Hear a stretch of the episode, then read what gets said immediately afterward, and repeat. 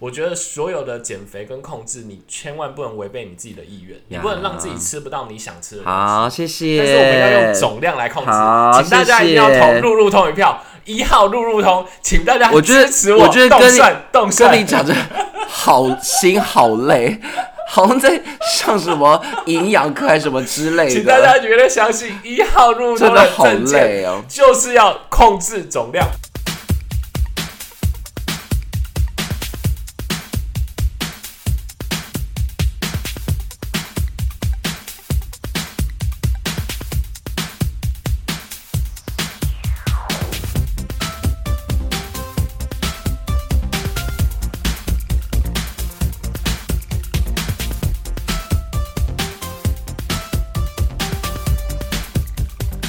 收听有病吗？陪你一起下班的好朋友，我是路通，我是五味子，我们今天要聊，我是陈美凤。我跟你说，我是陈美凤。你是蔡秋凤啊，你是陈美凤。最近美凤姐呢出席了假发品牌，她那个六十七岁的身材，我觉得我要向她看齐。所以我二零二四年的心愿是我要当陈美凤，好，那你要先存钱打凤凰电波嘛？我们我一定会。去打成美凤凰电波。我们现在，我们现我们现在那个办公室很很疯哎，对都说要存钱去打，而且你看他的那个脸的那个紧致度，还有那个腰线跟他的那个腿长，还有然后又一头粉红色的头发，真的用粉红像是色的造型的头发，真的不是假发代言人，她是韩国女团，所以我是陈美凤，我要当陈美凤。那天一早你发那个你发那个新闻给我，是然后你就说你就说他。你就说是不是像韩国女团类似像这样子，然后还是什么陈美凤还是什么东西的，反正我就没有认真看你的你的文字，然后我就我就点进去看，然后我以为是某个女团，就是她可能长得有点像陈美凤，所以你说你就丢说这太太惊人了吧这样子，可是其实那个眉宇之间，我也是有觉得好像会不会真的不是陈美凤，可能是某一个什么 YG 推出的新之类的，什么熟女团什么的。之类的，反正反正我就是我是到下午，然后大家又在疯传，然后传到后来我才发现说哈什么 这真的是陈美凤，是不是真的很惊人？所以今天我们要来聊如何变成陈美你凤。太夸张了。我们今天要聊医美是是好啦，没有啦，我们今天是真的是要来打着陈美凤的旗帜来蹭一下流量。先来跟先来让我娓娓道来，因为呢，我们我们现在就是仿佛什么减肥频道哎、我觉得太扯了。你知道我们我们这个节目哈，这个小节目这个小庙有一个关键字有一个冠军，我们我们很难当冠军，但是我们有个冠军。我觉得那个冠军就是你自己一直打广告，你每次都说那个嗯减、要就要去听我减肥的那一集。可是可是就算是这样子，我也没有去买别的广告，我也是在我自己的节目当中说啊，但是我却成成为了 Apple Podcast 的这个关键字的搜寻榜冠军、各位听欸。众，你我想，如果是我们的长期的这个忠实的听众，应该可以很明确的知道，就是说，那个五味子常说，我不懂路通到底要跟我比什么？为什么一直跟我比？现在大家可以看出他的虚荣心了吧？他现在就。得失心很重他重现，在就说他是第一名，他我就说他那个单集是第一名，他那个关键字也是第一名呢。不是啦，我说因为我是陈美凤啊。好了，我是要讲说，因为我们现在听众只要在 Apple Podcast 打减肥，我们会是第一名哎、这到底有什么好比没有，还有热门搜寻结果对对，啊。节目不是第一名，是因为我们并不是减肥节目，那我们这就我们就把这个名次让给别人。而且我真的觉得我们到底为什么？我跟你讲，嗯、好，到底大家是被什么骗进来我们今？天真的不是要录陈美凤主题，毕竟医美的东西我没有那么熟，没那么可是我我我开头讲陈美凤也是因为我们要透过美凤姐来替力自己，所以肥还是要减，对对对，脂肪还是要下没有。没有没有没有，我我哎、不是，我刚刚是说，因为大家听到可能会比较往保养啊、医美啊这种角度去想象，然后可是我们今天的主题呢，其实是比较偏向身材管理、维持、对延续我们那个减肥的之热。因为现在它已经变成我们第一集，所以从今天开始呢，有病吗？开始变成一个减肥节，对，健康与瘦身。长 期我们就反正我们的题目也是跟病有关系以后我嘛。们就会跟在那个节目里跟大家说，来，现在我们来来瘦手臂哦，来拿起我们的水瓶，来，现在往上 up down 你自己接，你这个有比我刚刚陈美凤 好收尾吗？来，现在换我们举起手好了，可以了，可以了。这个没有影像，大家可能没办法跟着做。但是我有点好奇的是，我真的是一路看着这一集长大的、欸就看他默默默默的，仿佛瓜牛一样爬升到我们所有的单集的第一名、他欸。们一个，然后我就在想说，到底发生什么事情？可能真的跟搜寻有关系耶、对我们拜的那个什么 SEO 是不是？我们为我们谢感谢那个你到底想讲什么？广大的搜寻，哎、然后你知道吗？SEO 应该是 SEO 我没讲错吧？那个我不搜寻知道演算法啊，就是搜这种嗯。然后我们这个竟然是在第二季的第一集，已经是二零二一年的节目哎，那个是我们第二季的第一集，叫做《减肥血泪史》。然后我还是不懂说到底为什么这一集会流量这么的高哎，然后搜寻第一名，我觉得是不是因为大家被我那个 title 就是吸引过来？我没有骗人，我真的是减肥四十公斤。但但你那个手法有点不是太健康的手法，为什么？你说打在标题上面哦、不是不是，我是说我是说你实际上执行的方式、哦，有点太暴力了，这样子。对，但是毕竟可是我毕竟也是用一个很漫长的过程啊，嗯所以我也没有不法啦。好，那我们就想说，那我们今天可以趁着这个再来聊一下减肥，因为我们今天特别想要聊的是中年发福，尤其是我们要向我们的偶像，我们的偶像陈美凤致敬。因为我想，如果我到了六十七岁，我真的是我真的是没有办法像美凤姐那样，我可能会变成一个真的好吃懒做的大胖 cue 他子。减肥跟他没有直接关系。我就想说，以他为一个精神指标标杆，因为他真的也像竹竿一样，竹竿，竹竿竹竿。所以，我们今天是不是要来聊一下？先来聊一下中年中年发福的那个后坐力好了。可是我跟你讲，今天你会很受不了我，因为我后来认真的整理一下，我还真的有一些方法论。然后我想说，你不是最讨厌我在那边讲的，好像对若有煞有其事，然后讲的好像很专业很那个。而且你总是会觉得你讲的好像是对的。我今天就是会走这个。请问你这个，心态到底是什么意思？因为这就是我，就是你先斩后奏，你先讲了，不管他是不是对的，你都要演成像因为这。就是我几十年来累积下来的经验，并没有吧经验要跟大家分享。好了，那你你对于中年发福有什么感想？哎、我真的是蛮有感想的。我跟你讲，人真的不要不认老，就是我那时候应该是大概二二五后吧，然后我就某一天坐在办公室，我就默默想说，奇怪，为什么我的腰间捏得出一团肉？肚子有手把，对，你就是知道什么叫肚子？有手把吗？不知道它怎样？就是有一个东西会这样掉出来，你做，然后你裤子裤子跟那个上衣的那个缝隙有东西会掉出来，像手把一样。但我跟你讲，我真的就是从那个时候，我惊觉说，怎么会这样？可是二十五岁并不算什么中年发福吧？二十五不是才刚坐办公室吗？就是刚坐办公室，然后所以那个时候我开始有一些处理体重的方式，然后等到三十岁之后呢，我越来越有感，因为你知道我以前、我以前二五左右呢，我就是每次吃，比如说我点一碗面好了，我都会觉得说不行，我等下下午会饿，我还要再加两个水煎包，或者是我我觉得好多哦。就是就是我那个时候的吃法是这样吃哦，然后体重可能都还还可以，就是只是慢慢长出把手，类似这样的。可是起码起码他他是就是因为吃多嘛，所以自然你就会体重比较比较容易上升。可我发现三十岁不是哎、我真的只吃一个便当，我只要正常吃一个便当、哦，也是会有就胖了。嗯，各位观众，你知道这是多么可怕的一件 自己？可是可是可是，我觉得三十岁本来就是一个人生的分水岭啊，就是很多事情都是从三十岁开始分界的啊、我觉得比如说你以前熬夜可能不会多伤害，现在三十岁过后，如果要熬夜，真的是非常的伤身哎、我觉得最可怕的是，最可怕的是，呃，你随着年龄一岁一岁加上去之后啊，你越来越有感，这跟鬼故事一样、欸，嗯，对不对？所以，所以我觉得我大概有累积出一点，就是如果今天可以分享的话，我大概会累积一点，就是说，哎、那我怎么怎么怎么随着年龄去做一些调整啊？可是你好像没有成效啊，因为你也不是胖到多胖需要真的减肥让它看起来很有成效啊，你只是控制那个量，不要让它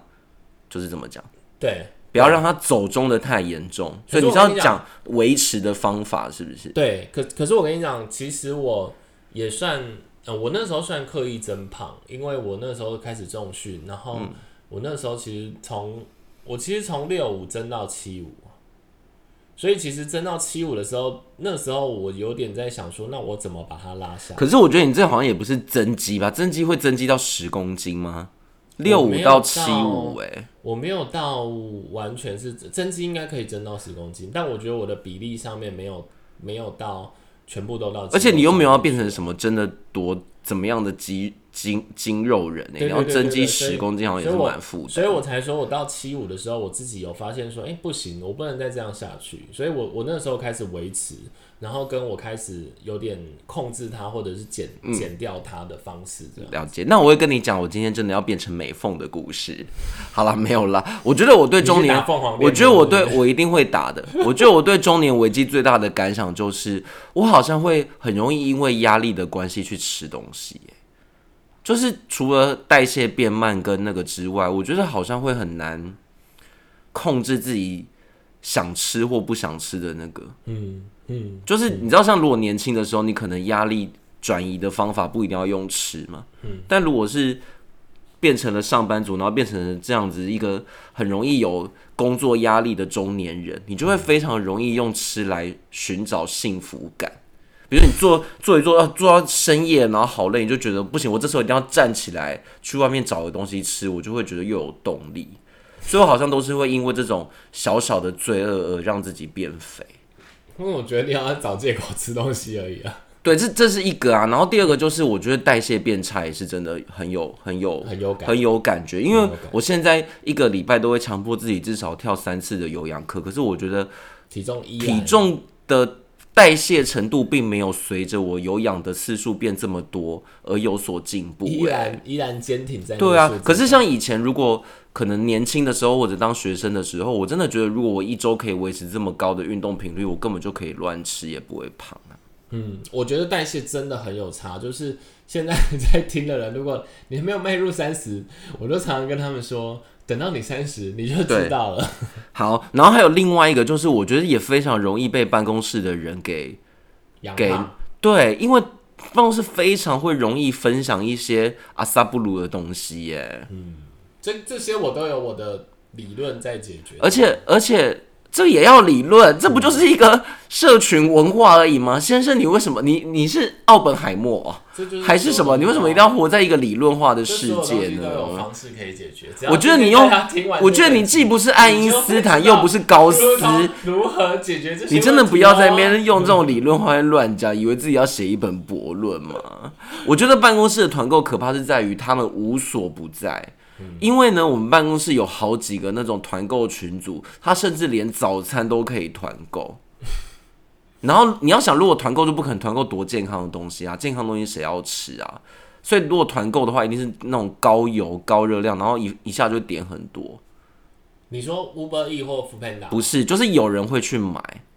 然后他们在买的时候，我觉得办公室有个文化，就是常常会担心说谁没有点到或者谁怎么样，所以他会多买好多份，我觉得这个然后拿去分。这个可是明明就大家都点过了。可我跟你讲，这个我也有办法解，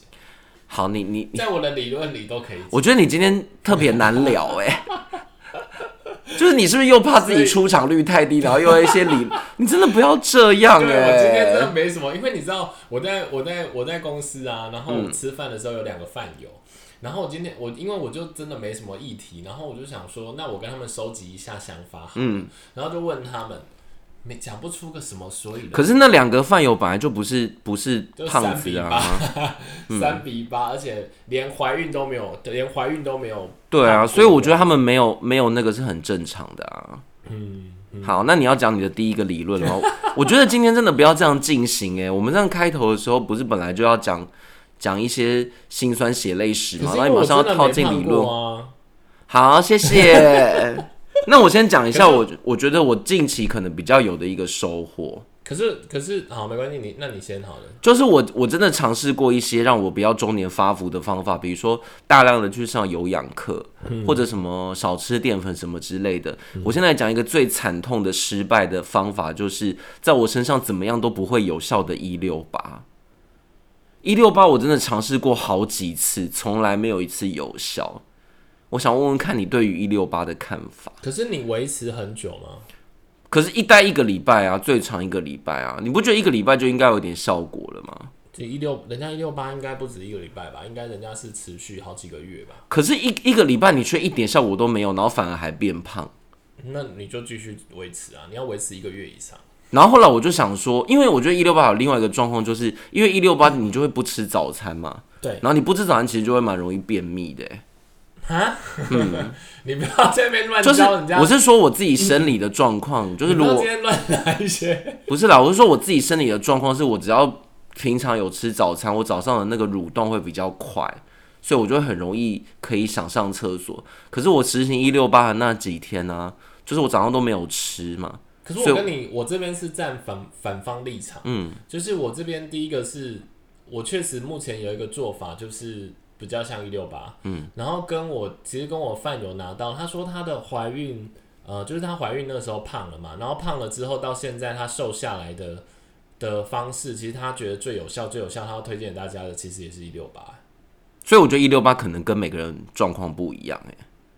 对不对？我觉得不会，我觉得就是你要持续下去。再者，好像有个另外一个事情是会有一种弥补心态，哎，就是你会觉得说你好像早上没有吃嘛，所以你接下来吃中午、晚上，你可能就会觉得，那你可以放肆的吃。我觉得这是最可怕的，嗯这就是我我要讲的。其实我我觉得我最基本的理论其实就是这么简单，嗯，就是说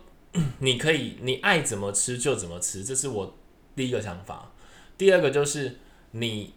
你要改变，你要变成一六八，对不对？或者是像我现在其实可能是我其实可能是十二啊，我就是十二个小时不吃而已啦，就是我不吃早餐而已。嗯，然后我觉得之所以可以维持下去的原因，是因为，嗯、我觉得第一个是你爱怎么吃就怎么吃，但是你要控制总量。但这样怎么叫做爱什么吃就怎么吃？就是如果你我我的问题，我的我的我的吃法是说，我可能还是会吃炸的炸鸡啊，或什么东西，就是你爱吃什么，你还是可以吃。嗯，可是你不要又吃了炸鸡，你又吃了一碗卤肉饭，你又吃了一个什么，就是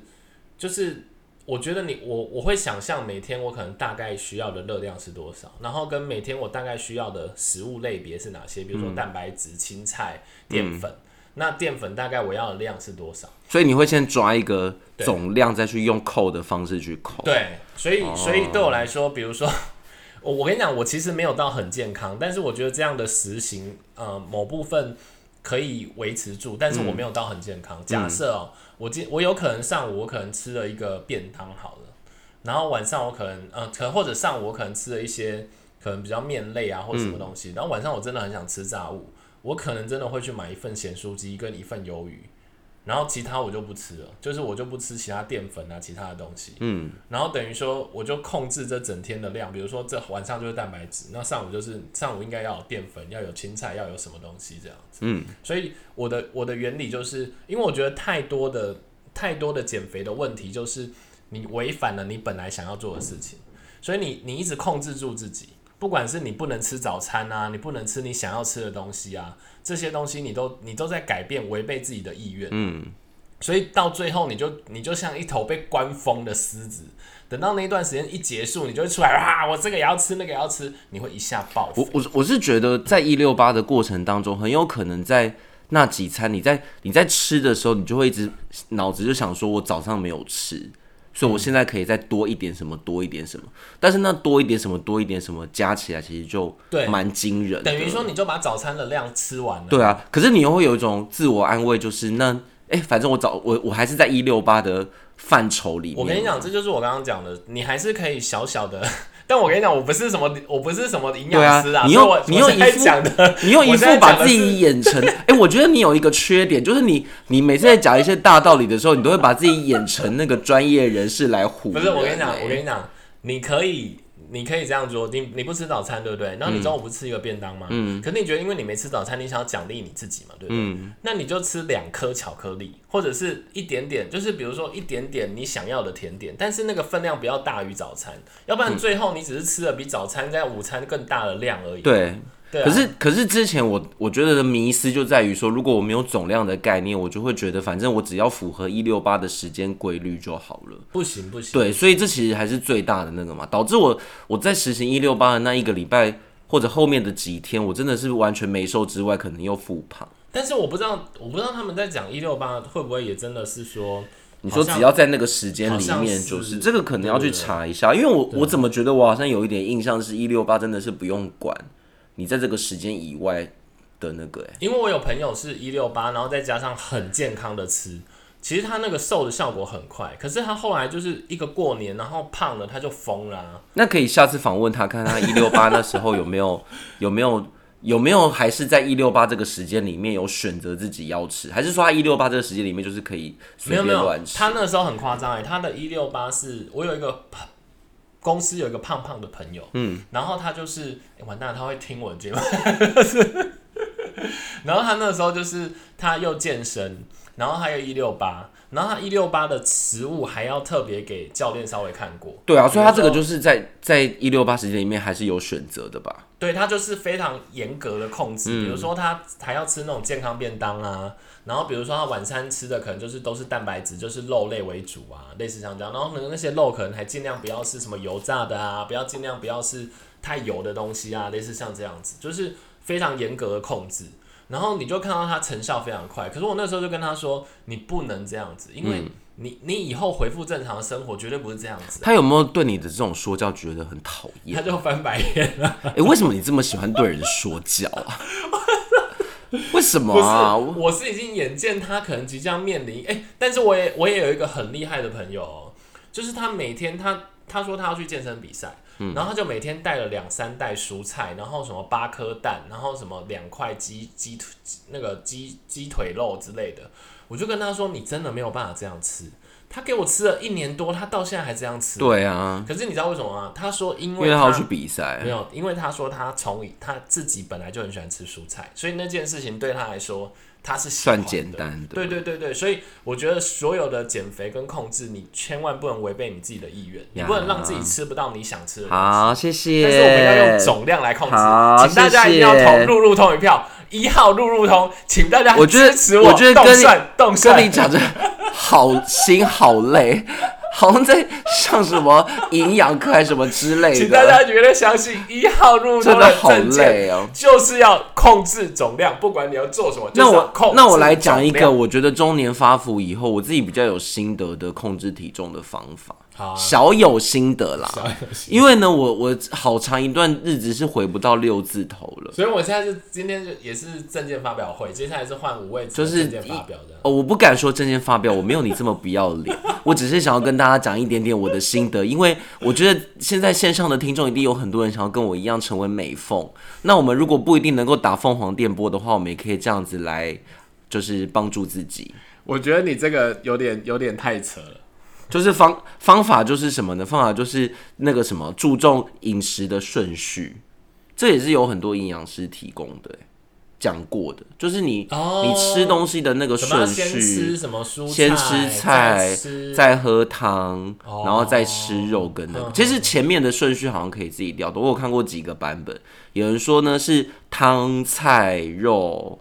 饭还是怎么样，还是还是菜，反正不是？那那你自己的顺序是什么？我就是跟他们一样啊，我就现在如果有一个便当，比如说我自己带饭去吃，我一定先捡菜来吃，嗯第一口一定先菜，因为我不一定会有汤啊，嗯，所以我就先不管汤，反正我就先吃青菜，先把菜都先吃掉，对然后再来可能就吃肉。对，我后来发现，我如果这样吃啊，我在因为我比较会有那个咀嚼的饱足感，然后咀嚼会影响大脑，你就会不你就不会想说我要一直把它吃完。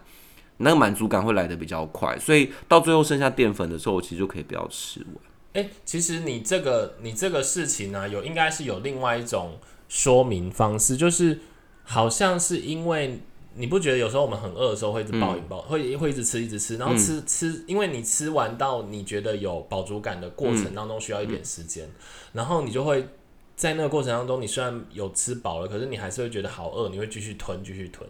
然后最后你变好饱，所以有人说。呃，不是你刚刚那件事啊，就是有人说细嚼慢咽，其实某部分也是、啊，也是在先让你知道说，其实你其实已经饱到一定的程度，像像不要再像我我上一次有讲那个减肥四十公斤的那一节，我讲我小时候去上那个营养班，嗯。然后那个营养师就有跟我讲说，你一口一定要嚼二十下，通常一一一个正常人吃一口是不可能咬那么多下。我大概可是两下对啊，可是你咬二十下，其实你就是在告诉大脑说你已经有在吃这个东西，你真的已经吃了，对，你会有意识的在吃。对对对对，然后我后来还有一个有趣的发现呢、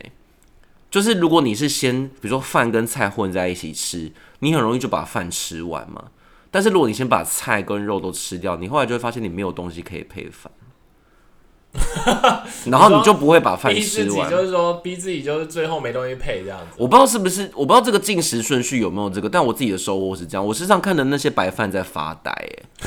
后来我在吃那些饭的时候，我就只能吃那几颗有混到这样子，因为我不喜欢吃白饭完全的白饭，那个我没有办法好另类的，好另类的所以所以这好像也是我自己的一个收获。可是我，可是这应该不是他们发发明这个方式的初衷了。但但我都会尽量避免这件事情，就是呃，我呃，虽然淀粉，比如说像便当，我就会跟他说，那饭一半这样子。对，可是呃，我我应该一直听到，一直听到很多的讯息是告诉我们，虽然淀粉可能是胖的原因，可是淀粉淀粉还是要吃。吃，对对或者说可能要慎选吧。你吃一些那种对相对比较没有那么精致的，对对而且其实听说白饭还比面条更好、欸对啊！面条如果要吃是就是你你可以想象原型食物跟加工食物的概念这样子。然后面条要吃，还是尽可能选那种什么意大利面啊，全麦的那种。如果真的要吃面条，只是我觉得大家如果去买面摊或者买什么，都不太可能选到那种真的这么健康的嘛，所以你可能就避免一大量的吃面条或者面包什么的。那现在换我的证件发表了，是不是？没有啊，没有要换你，我还有另外一个另外一个那个呢，还有另外一个我现刚刚那一在一号趴，路通十分钟，而且我想要跟大家好，我是路通，而且我想要跟你说明一下，刚刚那一趴是我的，可是我大概五分钟里面有两分半都是你在讲。没有啊，我大概三十秒而已吧。好，这不是我们两个人的节目吗？然后分你我刚刚那个进食顺序还有另外一个，我觉得也蛮可以搭配的，就是期间你其实可以配水，不要配饮料，为什么要配饮料？因为你有时候会跟着那个啊，你不觉得吃饭的时候就很适合配饮料嘛？然后你如果这时候就会跟团购的一起，那 你就会无形当中摄取糖分嘛。所以我觉得逼自己喝水也是一个蛮重要的、蛮重要的那个。哎、你讲到我要讲的，嗯，我我后来那个就我的饭友啦，因为他曾经在求学期间也胖过，所以他就后来有跟我说，他后来其实呃，他有做一件事情非常有效，嗯，如果各位现在有在喝任何的含糖饮料的话，那其实你只要把它戒掉，马上瘦。干嘛？你干嘛？我我不知道要，我真的不知道我要接什么，因为我真的默默的才把含糖饮料拿起来，没有了。对对，真真的真的，因为含糖饮料真的还是太恐怖了，你不知不觉就把很多的糖吃进去，那糖其实真的就是很容易让你胖的部分，所以或者是你在你的生活当中尽量的减糖，我觉得。减这种这件事情，就像刚刚那个总量的想法一样，就是说你不要破坏说，诶，你本来本来每天都会吃糖果，你你突然就都不能吃糖果，那我觉得你最后就会像那个关封的狮子这样子，所以你可以慢慢的减少那个糖果的量，我认为就会蛮有效果的，或者减少你吸收糖分的机会啊。我觉得你可以吃甜点，你偶可以偶尔吃，但你不要天天吃，类似像这样子。可是你刚刚不是说要完全戒掉吗？哦，如果像我朋友，他是他成功的案例，是因为他完全戒了手摇饮啊。那那我觉得我我还是真的抱持的。我跟你讲，减肥不能违背人性。我基本上都还是觉得，在那个过程当中，你怎么自在的生活。所以我，我我自己抱持的是，我我我我也会吃啊，我想吃就还是会吃啊。可是我不会每天都要吃那么多，而且我会注意，就是说，诶，昨天已经吃过很甜很甜的东西了，那今天可能我就要避免，就是再吃到太多糖这样子。这是我的，这是一号入通的证件，请大家一定要支持。可是我觉得这一点好像没有什么好纳入证件，因为这不是大家都知道的事嘛，就是戒掉含糖饮料。不是你不觉得？你不觉得大家常常会做一件事，就是说，好像我戒掉这件事情只有一跟零，就是我一定就完全不能喝吗？其实你们可以把它改成 平常润无糖，某一天我还是要来个半糖或全糖，或者是来点微糖，生活也是很美好、而且刚刚的那个例子，应该是他可能平常都点很甜吧。如果比如说我是去我是去喝手摇，然后我平常都是点点什么一分糖，那其实效吗？效果就不会太好，因为对啊，所以她会不会是原本是一个全糖女后半孩，糖后半糖。然后后来就变成完全没有那个，所以她当然会感受到那个瘦我。朋友的成功案例是因为他平常喝的糖算重了，所以所以他这个过程当中他帮助他。但是在台湾不喝手摇饮真的太难了呢。但其实如果真的，一来是太好买到，二来就是到处都是团购什么的啊。没有没有你，我觉得几件事嘛。第一件事情你，那你可以改无糖或一分糖嘛。嗯。然后第二件事情就是说，那如果每天都有团可以揪，那你可不可以只喝一三五或喝一五就好了？不行因为 Blue Monday 的时候喝，礼拜三心情因为每每每一团都有不同的朋友，他们可能都会来说，哎、你今天怎么跟他订没有那些害你的朋友就把他叫他去死，那我想要问一下美凤姐，不知道她有没有在喝含糖饮料？不可能啊、可是美凤姐应该喝蛮多酒的、欸，我最近才看到那个，我最近才看到那个有人有人在拍那个李方文的那个影片，他就说：“芳文姐，你你怎么保持这美丽的，或者是保持这身材，保持这个样貌？”他就说：“你怎么做到？”他说：“我的方法你又不一定适用。哦，我不吃炸的，你可以吗？” 对，他就这么呛辣，类似这样这样子。嗯，所以，所以就算，嗯，我是觉得他们那种真的能保持那个身材，糖跟炸的一定不吃啊。嗯嗯，怎么了？怎么了吗？有我在思考，说我到底有没有办法戒掉糖的这个。还有炸的哦。炸的好像也是有点难诶，我现在还是蛮容易在点到炸的耶。所以我觉得真的，因为真的，而且人生苦短，为什么完全不能吃？所以我真的是觉得减量啊。大家对于我们的减肥二点零以及中年发福的讨论有什么看法呢？下集有更多不藏私的减肥妙法要来分享给大家，也期许大家跟我们一起度过中年发福的危机喽！请继续密切锁定收听，拜拜。